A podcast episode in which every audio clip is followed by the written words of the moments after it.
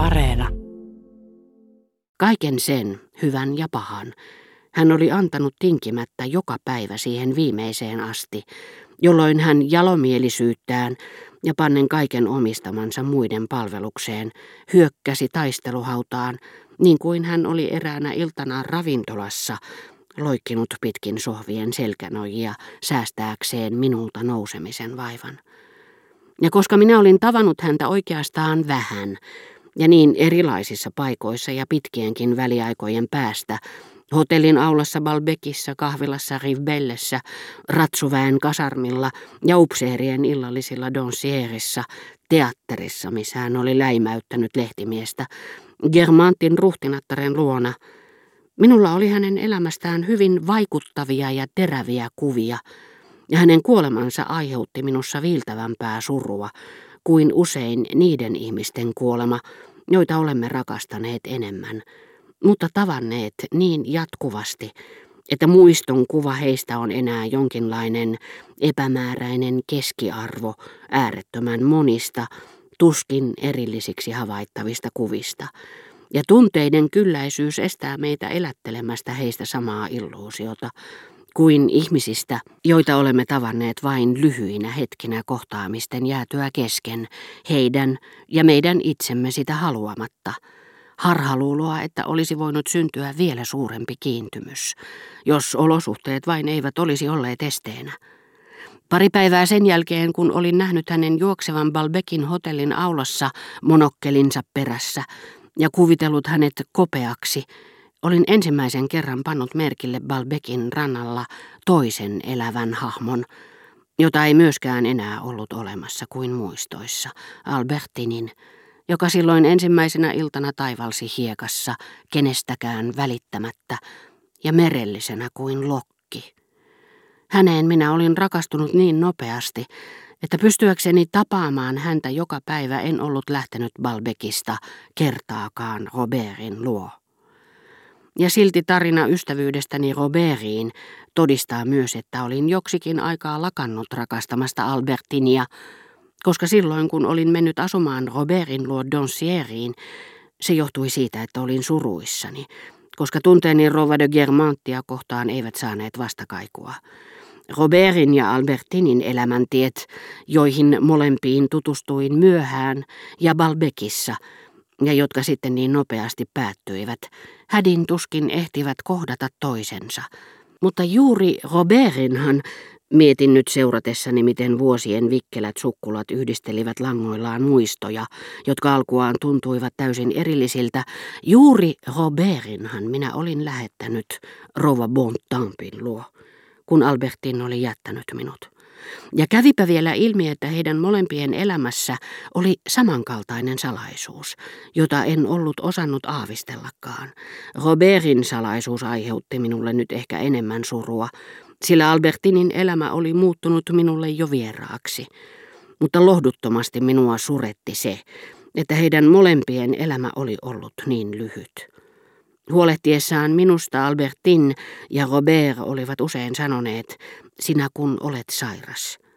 Ja nyt he itse olivat kuolleet, kun taas minä saatoin vertailla ensimmäistä ja viimeistä kuvaa heistä, sillä niiden välillä oli oikeastaan vain lyhyt aika, ja viimeistä kuvaa kummastakin, toisesta taisteluhaudan edessä ja toisesta joessa, saatoin nyt punnita ensimmäistä vastaan – mutta jopa ensimmäinen näköni Albertinista oli minulle nyt arvokas vain siksi, että siihen liittyi auringonlasku meren yllä. Robertin kuolema herätti Françoisissa enemmän sääliä kuin Albertinin aikoinaan. Hän omaksui heti itkeä naisen roolin ja muisteli vainajaa voivotuksin ja epätoivoisin valitusvirsin.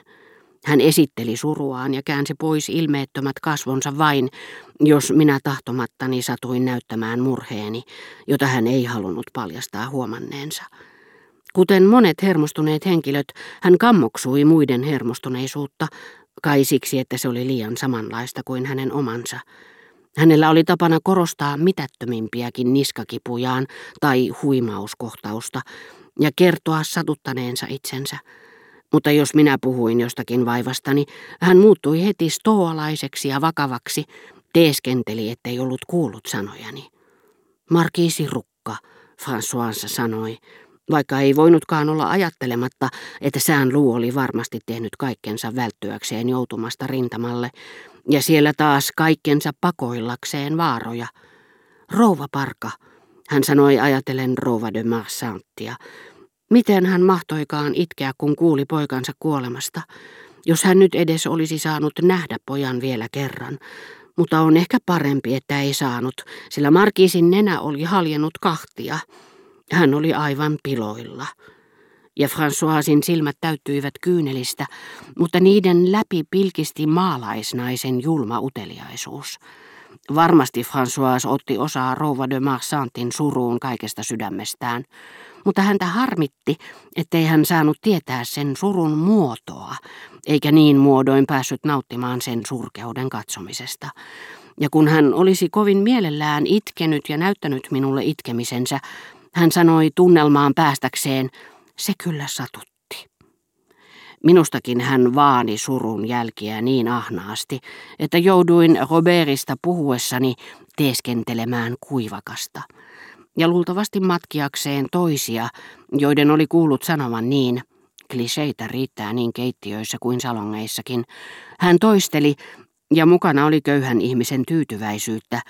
Ei ne rikkaudet estäneet häntä kuolemasta ja nyt niistä ei ole hänelle mitään hyötyä. Hovimestari käytti tilaisuutta hyväkseen ja sanoi Françoisille, että olihan se tietysti surullista, mutta ei mitään siihen verrattuna, että miljoonia miehiä kaatui joka päivä, vaikka hallitus kuinka yritti salata sen. Mutta sillä kertaa hovimestari ei onnistunutkaan lisäämään Françoisin surua niin kuin oli kuvitellut, sillä François vastasi hänelle, tottahan hekin kuolevat Ranskan puolesta, mutta minä en tunne heitä. Kiinnostaahan se aina enemmän, kun on tuttuja ihmisiä. Ja Françoise, joka kovin mielellään itki, jatkoi vielä, muistakaa nyt vain kertoa minulle, jos Markiisin kuolemasta on puhetta lehdissä. Robert oli usein sanonut minulle surullisesti jo kauan ennen sotaa, voi ei minun elämästäni kannata puhua, minä olen etukäteen tuomittu mies.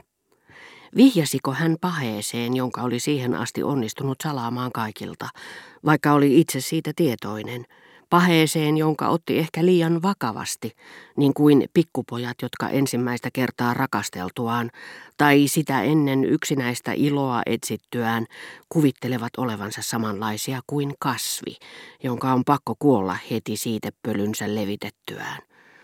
Ehkä tuollainen liioittelu niin Robertilla kuin pikkupojillakin liittyy osittain siihen, että he eivät olleet vielä tottuneet tekemään syntiä, ja että jokainen uusi aistimus tuntui melkein kauhistuttavan voimakkaalta, ennen kuin aikanaan laimenee.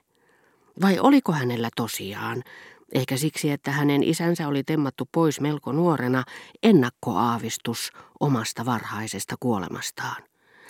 Tuollainen aavisteleminen saattaa tietenkin tuntua suorastaan mahdottomalta, mutta kyllä kuolema näyttää noudattavan tiettyjä lakeja,